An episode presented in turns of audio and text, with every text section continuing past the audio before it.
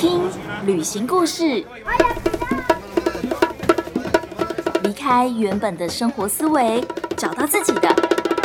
生活滋味。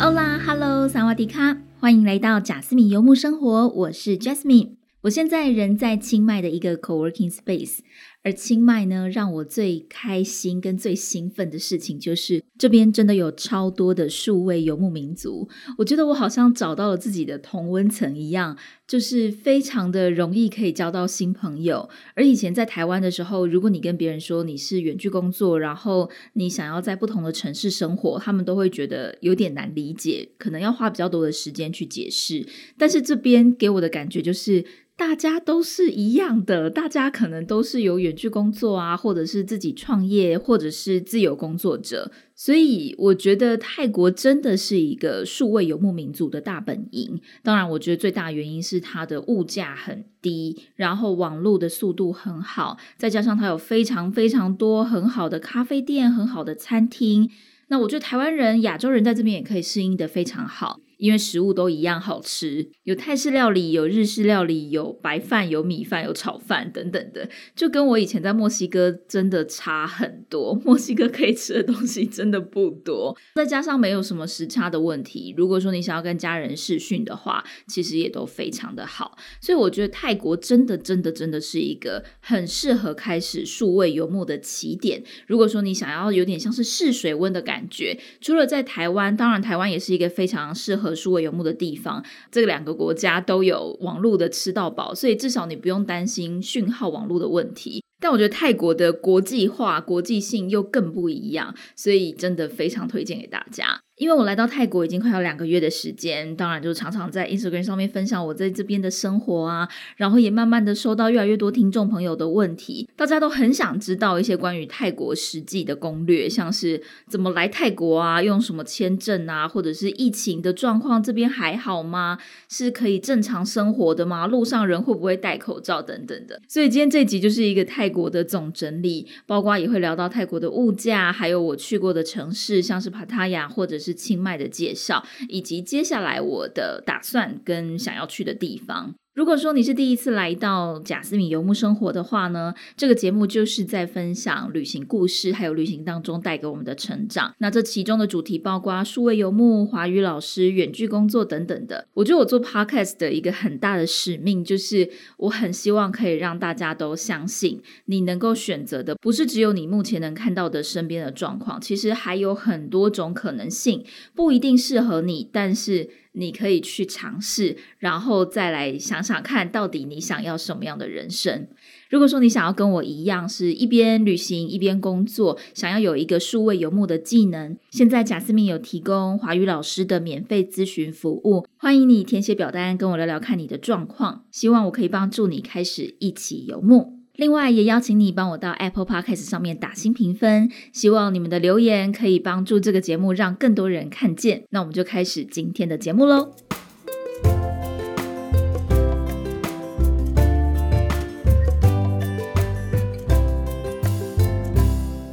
因为疫情的关系，亚洲的很多个国家其实几乎都是关闭国门了，像是包括台湾啊、中国、韩国、日本等等的，全部都是。而泰国呢，应该是亚洲第一个撑不下去，因为它非常需要观光客的收入，所以它现在呢已经推出了一个新的政策，叫做 Test and Go。也就是说，你只要是证明你是打了两剂的疫苗，然后你在自己的国家有先做一次 PCR，再加上你到了泰国隔离完一天之后。只要你一天之后，然后做了 PCR，你没有问题，就可以自由的在泰国移动了。所以隔离的天数只有一天，非常非常的短。那么在来到泰国之前呢，你必须要先去跟旅行社或者是自己去泰国办事处办旅游签证。旅游签证总共的天数会给六十天。为了要进来泰国，你还需要拿到一个叫做 Thailand Pass 的 QR code。而这个 QR code 呢，它有非常非常多需要准备的细节，像是你打了疫苗，打两剂或者是打三。剂的疫苗，打完了之后呢，你要再到旅游门诊，就是一些大医院的旅游门诊里面去换黄卡，那张黄卡才是国际通用的。我们如果只是去打疫苗的时候，他会给我们那张卡是台湾可以用，但是你如果要出国的话，是要再另外办那张黄卡。第二个是你要订防疫酒店，所谓的防疫酒店呢，必须要是一个套装的方案。那这个方案你可以在 Agoda 上面订，Agoda 上面它会很详细的描述说这个饭店它有没有包括机场接送，有没有包括三餐，有没有包括 WiFi，这些都是你要在订饭店的时候注意的细节。我那时候第一次订的时候，我直接在 Booking.com 上面订，然后它就没有包括任何东西，所以那个就不太 OK。我会比较建议。大家直接到 Agoda 上面看，那上面的细节项目，它就会有讲清楚，就是有没有包括机场接送的专车。这个专车是一定要的哦，就是你一定要订这种套装方案的机场接送的专车。然后可能有一些饭店还会再包括 PCR。他们现在 PCR 是你入境泰国的第一天你要做一次 PCR，然后第五天也要再做一次 PCR 的检测。只要你都通过了，你就自由了。第三个呢，就是你要有医疗保险，保额必须要达到五万美金，而且要有包括 COVID nineteen 的医疗保险。这个不是你要付五万美金，是那个额度要达到五万美金。那我自己是保 Safety Wins 的保险，它是一个数位游牧民族险，因为一般的保险。或者是我们平常买的旅游险，它可能都只能够限定某几个国家，而且啊，时间可能最长也就半年。但是因为我是数位游牧民族性质嘛，那我不是很确定我的计划，我不是很确定说我今年会去哪几个国家。我可能心血来潮就觉得，嗯，也许现在听说越南要开了，也许我就下半年就跑去越南，或者是最近菲律宾也要开了，那也也有可能我就跑到菲律宾。所以我觉得一般传统型的保险。是比较难涵盖到整体你所需要的内容，那这也是我会选择数位游牧民族险的原因。如果说你真的有需要的话，那我也会把我的联盟行销的连接，就是欢迎你可以用这个 Safety Wins 的连接，然后去买保险。第四个就是你在搭飞机之前的七十二个小时要拿到 PCR 的证明，阴性的证明。如果你是阳性，当然你就不能飞了。而在你跟饭店订住宿的时候，就是阿勾达订完之后呢，饭店那边就会问你的机票时间，因为他们要派专车去接你，所以其实都是环环相扣的。那你就可以上网去申请 Thailand Pass。申请 Thailand Pass 的时候，它其实就是一堆表格啦。那你就是慢慢的依序把你的像是疫苗证明啊，或者是保险证明啊，以及机票证明，或者是订饭店的证明等等的上传到那个网站上面。那过没几天，他们就会传给你一个 QR。扣那这个 QR code 就是你在进入泰国的海关的时候一定要给他们看的一个文件。接下来很多人会问的一个问题就是，旅游签证只能够待六十天呐，那六十天之后怎么办？因为疫情的关系，因为我想，因为泰国。政府他们真的是非常需要观光客，所以呢，你可以申请所谓的 COVID 延长 Visa。那这个 Visa 呢，你每两个月就要去一次移民局。那几乎每一个大城市，像是在曼谷啊、清迈啊，或者是我之前在 Pattaya 这些城市，它里面一定都有移民局。然后就是去移民局那边再缴一千九百块泰铢，就可以再延长两个月。所以其实蛮多的所谓游牧民族，他们现在就是利用这个方式。不断的、不断的，每两个月就在延长，在延长。有的人甚至已经延长到一年了。虽然有听说，呃，如果你延长到一年，可能不一定不确定移民局那边到底会不会给你通过。但是我现在听到的大部分的人都是还蛮顺利的，每两个月就去一次移民局，然后就可以再延长两个月。以上就是要如何进来泰国的签证问题。接下来我们来讨论一下，在这边的疫情下的生活状况。很多人都会问说：“你都不会担心吗？”或者是有一些朋友看到我的 Instagram 的分享、Story 的分享，然后就会觉得说：“哎，为什么那些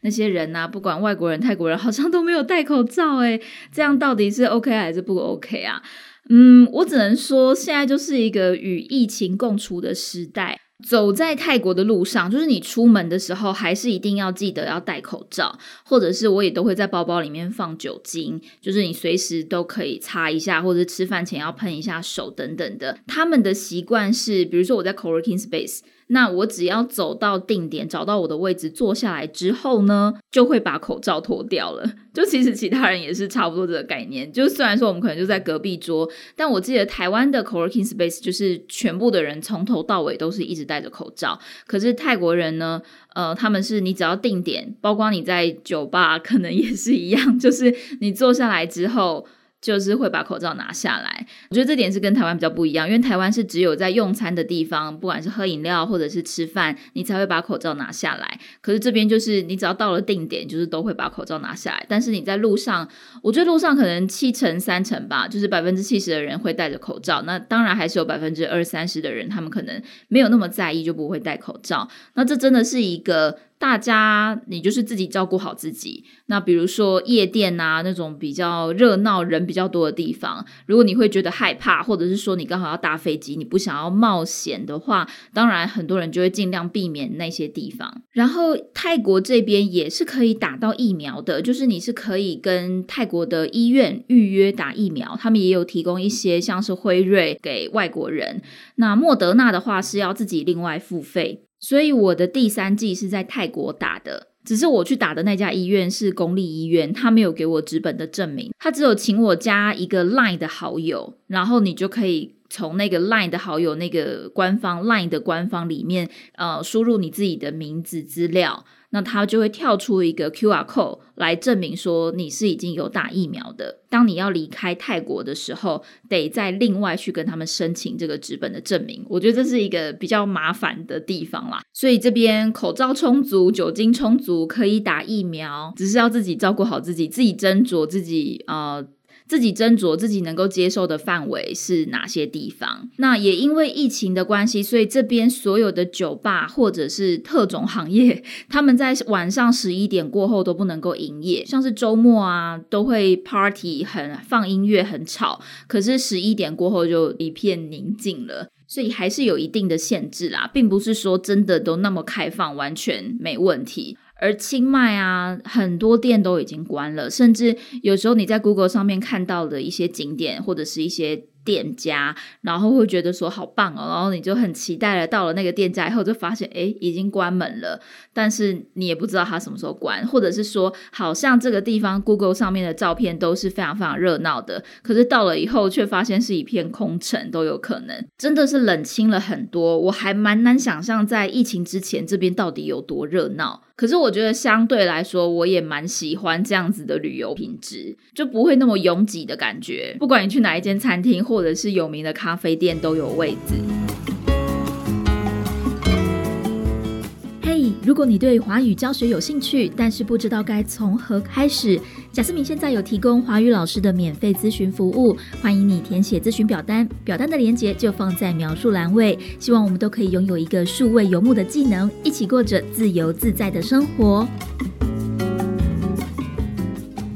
三个我们要来聊的就是泰国的物价啦。我想泰国物价低点就是众所皆知的，我们就食衣住行一个一个讲吧。首先就是食物，如果说你吃当地的食物，比如说就一个泰国的炒面啊，或是一个炒饭，大概就是四十块、五十块泰铢。可我觉得泰国的分量其实没有台湾大诶，比如说台湾炒饭一份可能七十八十，但是会比较大碗。那泰国的分量没有那么多，我觉得这对女生来说是好的，就是分量没有那么多，刚刚好，然后又不会这么贵。但是男生的话，可能就会想要多点一些饮料啊，或是一些其他小菜。所以你如果点一个炒饭、一个青菜，再加一杯饮料，其实大概可能也要一百泰铢了。然后咖啡的话呢，如果你是在咖啡店，大概就是六十块左右一杯吧。可是如果你想要找到很便宜的路边的饮料，当然泰奶也是有一杯二十块、三十块泰铢的。至于餐厅的话，我觉得如果你没有特别要去什么高级餐厅，其实餐厅一餐吃下来，我觉得一个人大概两百三百差不多。就算是比较贵的美式餐厅，大概也就三百多块。所以真的生活是很容易的。我本来有想过要自己多煮菜，因为想要多加一点青菜。可是后来发现，真的一个人煮很不容易煮，还不如直接买外面，真的是省下比较多时间，还省下比较多的钱。如果你去酒吧的话，调酒一杯可能大概两三百块，那啤酒可能就大概一百块上下。至于住宿的部分，我觉得就比台北便宜很多。像我现在住的是比较阳春、比较简单的单人套房，我觉得蛮大的哦，有两张双人床，再加上一个可以做瑜伽的空间。但我在那边摆了一张小桌子，然后可以工作，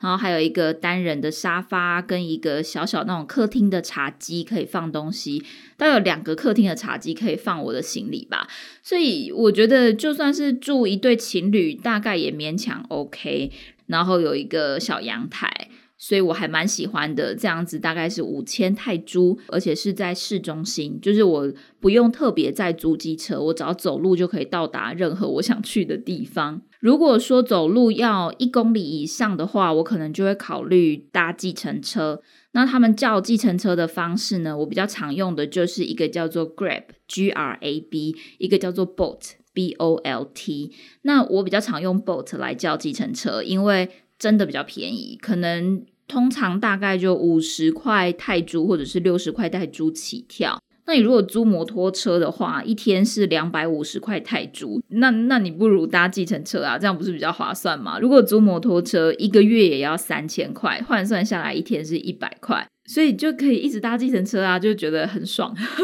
就是完全可以有一种当大爷的感觉。再来想要分享的就是瑜伽课跟泰拳课，这边也有那种蛮多团体课的瑜伽。如果你一次买十堂课或是二十堂课的话，换算下来大概也就只要一百泰铢到一百五十泰铢左右。然后如果是泰拳课的话，一堂课大概就是四百泰铢，可能三百泰铢到四百泰铢上下，就看你是买单堂单堂的，还是你是买套装课程十堂十堂的，就会比较便宜。最后一个一定要提到的就是泰式按摩，最便宜的呢就是两百泰铢一个小时。这个这个泰式按摩实在是最经典，来到泰国一定要一定要去尝试的。其实我是一个非常非常怕痒的人，所以我从小到大按摩的经验都是不好的，我都觉得我根本就在那边受罪，就是痒死了，然后还要付很多钱，因为台湾的按摩一个小时可能都要一千六吧，要一两千块，但是泰国就便宜很多。然后，因为泰式按摩又是比较雄的那种，呃，会把你整个人折来折去啊，不会只轻轻的按某一些地方，所以就没有那么痒。然后就让我觉得力道很够，又有整个筋骨被松开的感觉。整体来说，我觉得。呃，一万五泰铢到两万泰铢可以让你过得非常好了，就是是一个你不用特别省吃俭用，这个 range 我觉得算是蛮蛮刚好的。当然，你如果想要住好一点的话，租一个一房一厅，呃，有客厅、厨房，然后有自己的一间卧室，大概也就一万泰铢吧，是不是听起来真的是非常非常的 物超所值呢？接下来想要跟大家分享的是我住过的地方，呃，第一个是帕塔亚。其实帕塔亚呢，我觉得它是一个非常红灯区，然后非常奇妙的老少配的城市。我会去帕塔亚，其实主要就是去找朋友，因为他在那边工作。要不然，我觉得我可能一辈子都不会踏上 那片土地吧。那在去之前呢，我朋友就已经跟我分享过很多次，他觉得他快要受不了那边的文化，因为那边的价值真的是。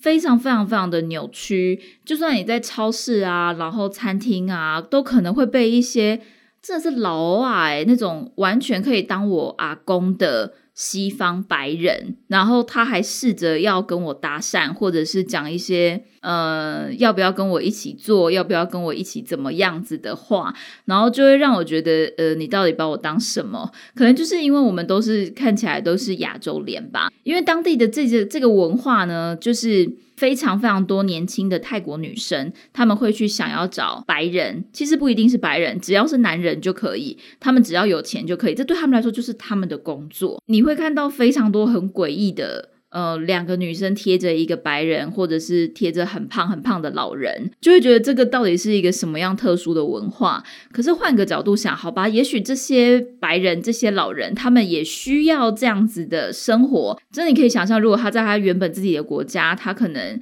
呃，要负担更多的钱，他的退休金可能不够，他必须要过得很寒酸，而且也没有人要理他，他可能会变成一个独居老人。但是在泰国巴拉雅的这个地方，他可以过得很好，而且有非常多女生想要贴他。如果说这个白人男子是可以负担这个女生所想要的金钱的话，那双方都可以得到他们想要的，何乐而不为呢？所以帕塔亚就是一个，我觉得大家可以去体验一下啦。只是说疫情当下，我觉得就没什么好体验，因为毕竟红灯区都关了，然后我也没有办法看到猛男秀，我觉得有点可惜。对，但它就是一个距离曼谷大概只有两个小时的车程，而且是一个海边的城市，所以也算是一个很多曼谷人他们会去度假放松的一个城市。另外就是要介绍我现在在的清迈。哇哦，清迈其实比我想象中的还要小诶，古城跟我现在住的尼曼区其实并没有很远，我觉得方圆可能十公里吧，就大概是最最热闹，然后最多人会聚集的一个地方。可是也很奇妙，就是在这么小的一个小山城里面、小古城里面，然后有这么多的数位游牧民族，有这么多的外国人。至少也有三五个 co-working space 算是比较多人的。那在疫情之前就是更多，可能十个、二十个 co-working space。所以如果你喜欢山的话，然后你是比较 chill 的，你不想要待在太拥挤的大城市里面。清迈就是一个非常适合生活的地方，然后另外一个是清迈的气候啊，真的有冷到我哎。他们说，因为现在是冬天，就是清迈的冬天，所以其实这里的天气我觉得跟墨西哥很像，早上晚上就是秋天的感觉，超级凉爽的，大概只有十二度、十五度左右。可是白天就是尤其是中午太阳出来的时候就会比较热，所以其实是可以穿短袖。然后再加上薄外套，可是如果你要上山的话，这边上山也就真的很像台北，就是我们常常会去看夜景啊，或者是山上就是会有一些庙啊等等的。当然晚上去庙是有点可怕，可是夜景真的很漂亮。如果你要特别上山爬山的话，我觉得再再多带一个可能像是轻羽绒的外套，或者是穿长裤就 OK 了。很多很多我在这边遇到的新朋友，他们都会跟我说，清迈就好像是他们的家一样。身为数位游牧民族，他们会在世界各地的城市晃来晃去。真的，我已经听到过很多个版本的规划。因为接下来清迈这边会开始烧山，然后就是他们所谓的 smoky season，就是呃整个空气品质都会变得很不好，所以有很多数位游牧民族要开始南迁。大家真的很像候鸟，要搬去南部的海岛。他们说可能在海岛就住了几个月之后再搬回来清迈。那也有的人就是可能会回一下他们自己的国家，不管是瑞士啊、美国啊，还是欧。洲，或者是啊，最近菲律宾要开了，他们可能也会去菲律宾几个月，但是他们都会在清迈，就是有一个他们自己的据点的感觉。我觉得这边相对的，我也认识了几个当地的女生朋友，然后就真的大家都很 friendly，大家都很好聊，很好相处。所以我觉得朋友是一辈子的，虽然说你中间会离开几个月，但是你再回来，绝对绝对可以再约他们出来玩。也有认识几个外国朋友是喜欢玩车的，就是他们骑重机，然后毕竟这边也很多山路嘛，所以他们有时候整个周末的行程呢，就是骑整个北泰国，在山路里面环绕啊，然后享受大自然啊等等的。所以清迈就是一个非常适合山的人。如果你是喜欢山的话，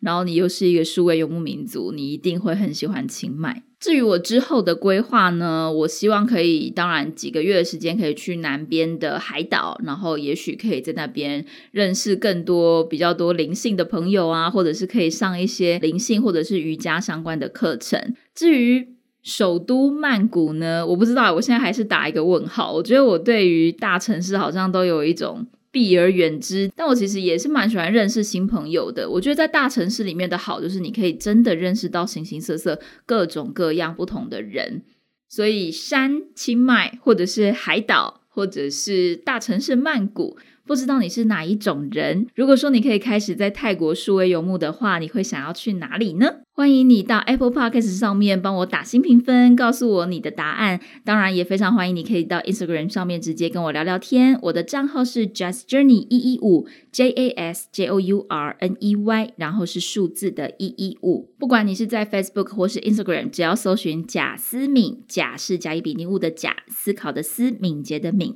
搜寻贾思敏就可以找到我喽。好啦，今天的泰国分享就说到这边，祝大家开工大吉，希望大家大家在新的一年都可以过得很开心，很喜欢你的工作，然后自然而然的钱也会很开心的滚向你。如果说你想继续听旅行的故事，欢迎你在 Apple Podcasts、Spotify、KKBox 或者是 Google Podcasts 等等平台订阅我的声音。不知道你现在在哪里？很谢谢老天爷给我们这个缘分，让你听到了我的声音，也非常谢谢你花时间听完今天的节目。感谢你的收听，Thank you, gracias。我们下次见喽，See you, adios，拜拜。